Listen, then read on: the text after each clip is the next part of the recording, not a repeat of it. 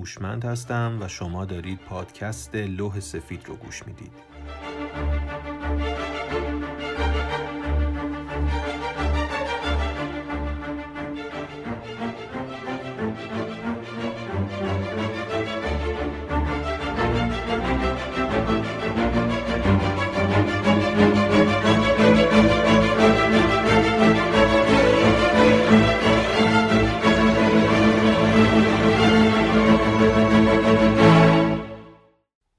سلام من امین هستم و در پادکست لوح سفید در مورد مسئله مهمی به اسم زبان صحبت می کنم.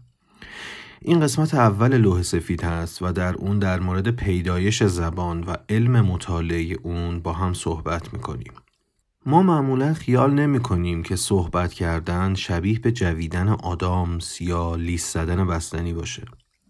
ولی اگه دقت بکنیم صحبت کردن انسان همه این اعمال رو با هم شامل میشه. حرکت دهن، زبان و لبها خودشون نوعی اعمال کنترل کننده هستن. پس ممکنه که اولین صداهای به وجود اومده در اثر یکی یا ترکیبی از این حرکات بوده باشن و خود این تولید اسوات ممکنه که به تولید اولیه زبان ارتباطی هم انجامیده باشه. همه اینها بیشتر گمان زنی و احتمال هستند. به نظر می‌رسه که اولین زبانهای گفتاری چیزی حدود 50 تا 100 هزار سال پیش به وجود اومدن. در صورتی که زبان نوشتار عمری کمتر از 5 هزار سال داره. به خاطر همین گمان زنی ها و نبودن اسناد کافی برای اثبات نحوه به وجود اومدن زبان احتمالات بیشتری هم مطرح شده. مهمترین اونها وجود منابع الهی صداهای طبیعی، اقتباس فیزیکی، مغز انسانی و منبع ژنتیکی هستند. در انجیل و در داستان خلقت هم آورده شده که خداوند آدم رو آفرید و آدم تمام مخلوقات زنده رو با اسمشون صدا کرد. یا اینکه در آین هندو زبان از طریق ساراسواتی همسر برهما خالق هستی به وجود اومده. در اکثر ادیان نشانی از منبع الهی برای ارائه زبان به انسان دیده میشه. حتی در دین اسلام و نزول قرآن هم نشانه ای از ارائه زبان گفتار و نوشتار حین نزول آیات به پیامبر وجود داره. تلاش های مختلفی برای پیدا کردن اولین زبان بشری در دوران مختلف صورت گرفته که مهمترین فرضیه‌ای که مطرح می شده این بوده که اگر نوزاد انسانی رو بدون شنیدن و صحبت کردن به زبان خاصی بزرگ کنیم این نوزاد بالاخره لب باز می‌کنه و با زبان اصلی خدادادی حرف می‌زنه. پسامتیخ فرعون مصری حدود 2500 سال پیش یک آزمایش روی دو تا نوزاد تازه متولد شده انجام داد. بعد از دو سال نگهداری اونها کنار گوسفندها و یه دونه چوپان لال این بچه ها تونستن یک کلمه رو به زبون بیارن ولی نه یک کلمه مصری. این کلمه چیزی شبیه به کلمه بکوس در زبان فریگی که به معنی نان بوده. فرون خیال می‌کرد این ممکنه اولین زبان بشری باشه که بعدها هم ریشه مدرنتر زبان ترکی شد. ولی چون بچه ها این صداها رو از منشأ انسانی نشنیده بودند پس فرعون هم نتیجه گیری اشتباهی کرده بود. در حدود سالهای 1500 کینگ جیمز چهارم پادشاه اسکاتلند آزمایش مشابهی روی بچه ها انجام داد و نتیجه گرفت که اونها به زبان عبری حرف می‌زنن. ولی چون اونها هم به دور از هر نوع زبان انسانی قرار گرفته بودن و توانایی شنیدن و حتی صحبت کردن نداشتن میشه نتیجه گرفت که آزمایش پادشاه اسکاتلند هم غلط بوده. اگه باور کنیم که زبان انسان به وسیله یک منبع الهی سرچشمه گرفته پس مجبوریم تا داستان شهر بابل رو دوباره مرور کنیم. در آیه 9 سوره 11 سفر پیدایش در کتاب انجیل اومده که خداوند زبان رو در سراسر زمین نفرین کرد یا به عبارت ساده تر از بین برد. در مطالب گذشته گفتم که زبان اساسا چیزی جز نشانه های هدفدار نیستن. زبان تقریبا به صورت تغییر ناپذیری خودش به عنوان قدرتمندترین نظام ارتباطی شناخته شده. لوی اشتراس هم گفته که زبان نمونه بارز یک نظام نشان شناختی هست و اساسا هیچ کاری نمی‌کنه جز دلالت و خودش هم فقط از طریق همین امر دلالت وجود داره. فردیناندو سوسور تاکید کرده که برای نشون دادن ماهیت مسئله نشان شناسی هیچ چیزی بهتر از مطالعه انواع مختلف زبونها نیست. رولان بارت هم ادعا می کرد که نشان شناسی جزی از خود زبان شناسی است. ولی در مقابل الگوی مهمی معرفی کرد به اسم لانگ و پارول. لانگ یا زبان به گفته سوسور نظامی از قراردادها و قواعدی هستند که از قبل وجود داشتند و حتی مستقل از افراد و شخصیت اونهاست. در مقابل پارول یا گفتار استفاده از لانگ یا همون زبان در هر مورد و موقعیت خاصه. حالا مطابق با تمایزی که سوسور معرفی کرده بود در یک نظامی مثل سینما هر فیلم خاص یک پارول یا گفتار در نظام کلی زبان هست در واقع روش سوسور مطالعه همزمانی این نظام هست یعنی ما اون رو در زمان منجمد می کنیم مثل یک عکس ولی بارت روش دیگهی به اسم در زمان بودن رو پیش می‌کشه که به تحولات یک نظام در زمان می‌پردازه. دقیقا مثل یک فیلم. فیلم هم امتداد زمانی چند فریم عکس در کنار یکدیگه هست. یک مثال از سارت میارم. اون میگه نمیشه تصور کرد که کسی کاردی بسازه بدون اینکه بدون این شی به چه کارش میاد. در واقع ماهیت شی یا همون دستورالعمل و قواعدی که ایجاد اون ابزار رو ممکن کرده مقدم بر وجود اون کارت است.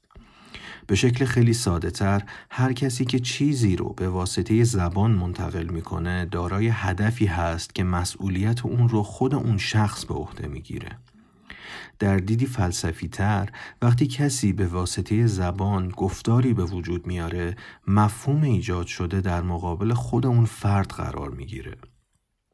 برای درک بهتر زبان از دیدگاه فلسفه و منطق پیشنهاد می‌کنم اپیزود هفتم از پادکست لوگوس رو بشنوید چون حامد قدیری از دید فلسفه مطابقت ذهنی و عینی زبان رو توضیح داده من تصمیم دارم بیشتر کاربرد زبان رو در مفاهیم زبان شناختی اون توضیح بدم نه در فلسفه. پس به نظرم پادکست لوگوس برای کسایی که دوست دارن عمیقتر به مفهوم زبان البته از دید فلسفی بپردازن توصیه میشه. خب تا اینجا در مورد شکلگیری تاریخی زبان صحبت کردیم. بهتر کمی هم در مورد ساختار و علم شناخت زبان صحبت کنیم. همونطور که اشاره کردم در داستان برج بابل در تورات آورده شده که کلام یا نوشتاری که به واسطه انسانهای متعلق به گروه یا قشر خاصی برای انتقال اندیشه یا برای ایجاد ارتباط استفاده بشه به عنوان زبان شناخته میشه. اگر بخوایم همین زبان رو مورد مطالعه قرار بدیم به علمی نیاز داریم که بهش زبان شناسی خواهیم گفت. زبان انسان رو مجموعی از نشانه های قراردادی تعریف کردیم که توسط اونها می‌تونیم قصد و نیت خودمون رو به بقیه منتقل کنیم. در اینجا می‌خوام الگوهای زبانی انسان رو هم معرفی کنم. اولین الگوی موجود زبان گفتاری هست. زبانی که نشانه های اون صوتی هستند و از بد به تولد هر انسانی به اونها آشناست. الگوی دوم زبان نوشتاریه. زبانی که نشانه های خطی داره که قطعا بعد از یادگیری درست زبان گفتاری به وجود میاد. و الگوی سوم زبان اشاره هست. زبانی که برای برقراری ارتباط بین افراد ناشنوا که قدرت تکلم ندارن استفاده میشه. اگه به تاریخ نگاه بکنیم اولین نشانه ها از به وجود اومدن علمی برای بررسی زبان به صده پنجم قبل از میلاد برمیگرده. جایی که فردی به اسم پانینی تلاش می کرد به مطالعه دقیق زبان سانسکریت بپردازه و به توصیف ساختارهای کوچیکی مثل واج و تکواژ برسه. تلاش برای توصیف جامع از زبان حتی در خاورمیانه هم وجود داشته. عمر ابن عثمان ابن قنبر سیبویه یا به شکل درستتر سیب ویه شیرازی دستورنامه کاملی از زبان عربی نوشته بود که نظریه های آواشناسی و واجشناسی اون نگاه ویژه‌ای به این زبان دارن. در تاریخ غرب هم این نشانه های معنایی که به اونها زبان گفتیم توسط فردیناند سوسور به صورت جدی مورد مطالعه قرار گرفته. یکی از مهمترین اتفاقهای هم اصر ما ادعای نظریه زبانی موروسی یا دستور زبان زایشی توسط نوام چامسکی هست که ذاتی بودن زبان و خصوصیات اون رو در انسان مطرح کرده و میگه زبان به صورت ارسی در انسان نهادینه شده و فقط محیط اطراف در زمان یادگیری زبان نقش محرک رو بازی می‌کنن. به طور ساده تر کودک می‌تونه مجموعه اطلاعات محدودی را از محیط اطرافش بگیره و خودش ترکیبات جدیدی از اون بسازه. چامسکی همچنین معتقد به دستور زبان جهانی هست که بر پایه اون مغز انسان برای یادگیری زبان از قبل برنامه ریزی شده.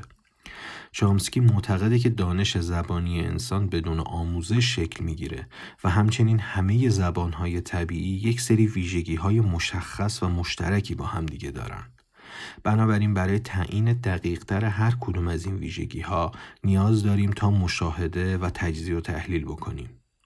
نظریه های مختلفی در طول این مدت برای شناخت زبان مطرح شدند که مهمترین اونها زبانشناسی شناختی که به مطالعه بین زبان انسان، ذهن و تجربه های اجتماعی می‌پردازه یا زبانشناسی نقشگرا که به نقش های اجتماعی زبانی تاکید می‌کنه و همچنین دستور وابستگی که به بررسی نحو و دستور زبان اشاره داره و معتقده که مهمترین مفهوم زبانی چیزی جز ظرفیت یا به شکل خیلی دقیق ظرفیت فعل نیست. در علم زبانشناسی دو تا مکتب مهم وجود داشته. مکتب پراگ در سال 1928 توسط آنتون مارتی که بیشتر علاقه به بحث فلسفی در مورد نهاد و گزاره داشت شروع به فعالیت کرد. در مقابل مکتب کوپنهاگ هم در سال 1931 که بیشتر به علمانهای معنایی زبان توجه می‌کرد توسط لویز یلمسلف و راسموس براندال پایگذاری شد. ولی فعالیت خیلی خیلی محدودی رو تجربه کرد و بعدتر بعد از مرگ یلمسلف در سال 1965 عملا فعالیتش دیگه متوقف شد. ولی علم زبانشناسی به همینجا خلاصه نشده. در طول این سالها زبانشناسی تونست خودش رو به عنوان یک رشته اصلی در مجامع و کرسی های علمی دانشگاهی به اثبات برسونه و بعدتر حوزه های مختلف بین ای هم تولید بکنه. از مهمترین حوزه هایی که میشه اشاره کرد بحث سمیولوژی یا نشانه شناسی که نشانه های زبانی رو بررسی می‌کنه. یا زبانشناسی کاربردی که بیشتر به مبحث آموزش زبان تاکید داره و یا حتی رشته های جدیدی مثل biolinguistics که به بررسی و مطالعه زیست شناسی و تکامل زبان پرداخته و رشته زبانشناسی جنایی که قدمت کمتری نسبت به بقیه رشته ها داره و به بررسی زبان در بافتهای قانونی، حقوقی و همینطور رویه های بازجویی و جنایی می‌پردازه. یکی از مهمترین نمونه های زبانشناسی جنایی پرونده تد کازینسکی بمبگذار معروف دهه 60 و 70 امریکاست که به یونا بامبر مشهور بوده و همینطور پرونده حل نشده زودیاک که یک قاتل سریالی دیگه هست که به وسیله نامه های کدگذاری شده با پلیس در ارتباط بوده. در پرونده یونا بامبر علم زبانشناسی به پلیس فدرال کمک کرد تا متهم پیدا بشه برای اینکه بیشتر و با جزئیات دقیقتر در مورد این اتفاق مطلع بشید پیشنهاد می‌کنم اپیزود چهلم پادکست چنل بی رو بشنوید. علی بندری با جزئیات کامل قصه این اتفاق رو برامون گفته. من هم در اپیزودهای بعدی در مورد پرونده قضایی و ارتباط زبانشناسی با پرونده تدکازینسکی حتما صحبت می‌کنم و نحوه ایجاد بخشی به نام forensic linguistics رو در کرسی های دانشگاهی و مهمتر در پلیس فدرال امریکا و تأثیر این بخش تازه تأسیس در دادگاه های ایالات متحده رو شرح خواهم داد. در مورد پرونده زودیاک هم یک پادکست سریالی هست به نام مانستر The Zodiac Killer که اگه دوست داشتید شنیدنش رو بهتون پیشنهاد می‌کنم. در این اپیزود بیشتر در مورد تاریخ به وجود اومدن زبان و نظریه های مختلف برای مطالعه این پدیده صحبت کردیم. در اپیزودهای بعدی در مورد فرایندهای زبانی صحبت خواهیم کرد. من امین هوشمند هستم و چیزی که گوش دادید اولین اپیزود از پادکست لوح سفید بود.